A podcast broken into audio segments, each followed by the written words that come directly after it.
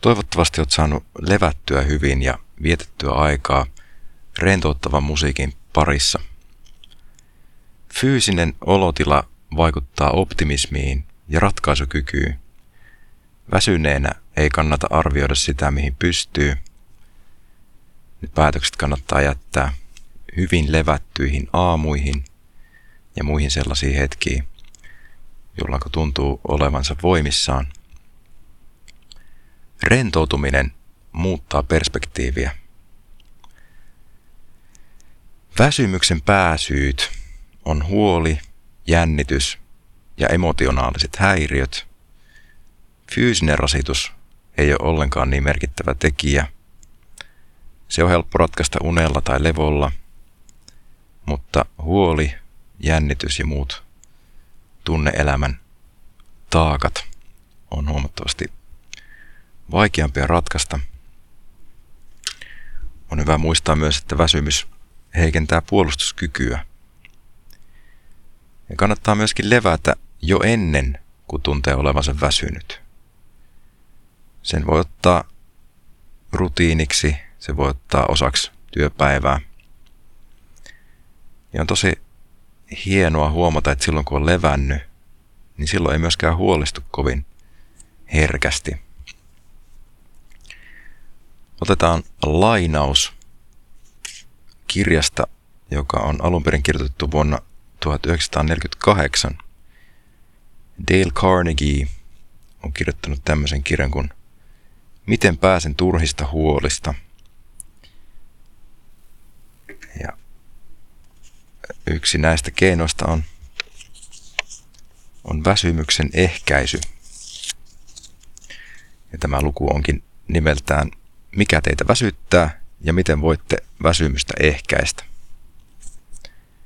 Hämmästyttävä ja merkittävä tosiasia on tämä. Henkinen työ yksinään ei väsytä. Väite voi tuntua mielettömältä, mutta tiedemiehet yrittivät muutamia vuosia sitten todeta, kuinka kauan ihmisen aivot voivat toimia ennen kuin niiden työkyky vähenee.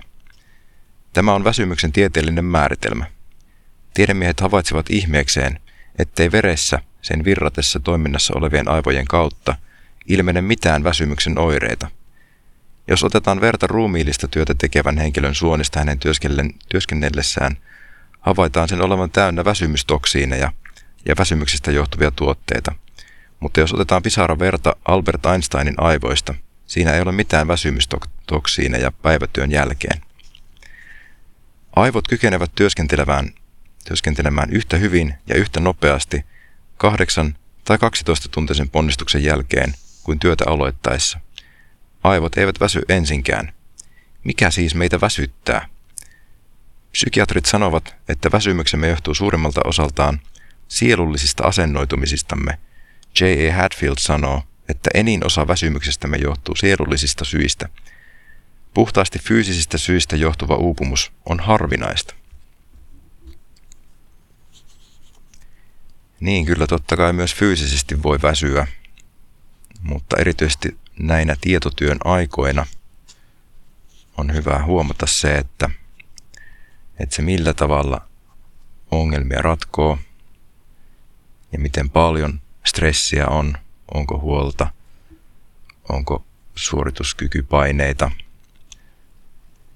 ja kaiken maailman jännitystä.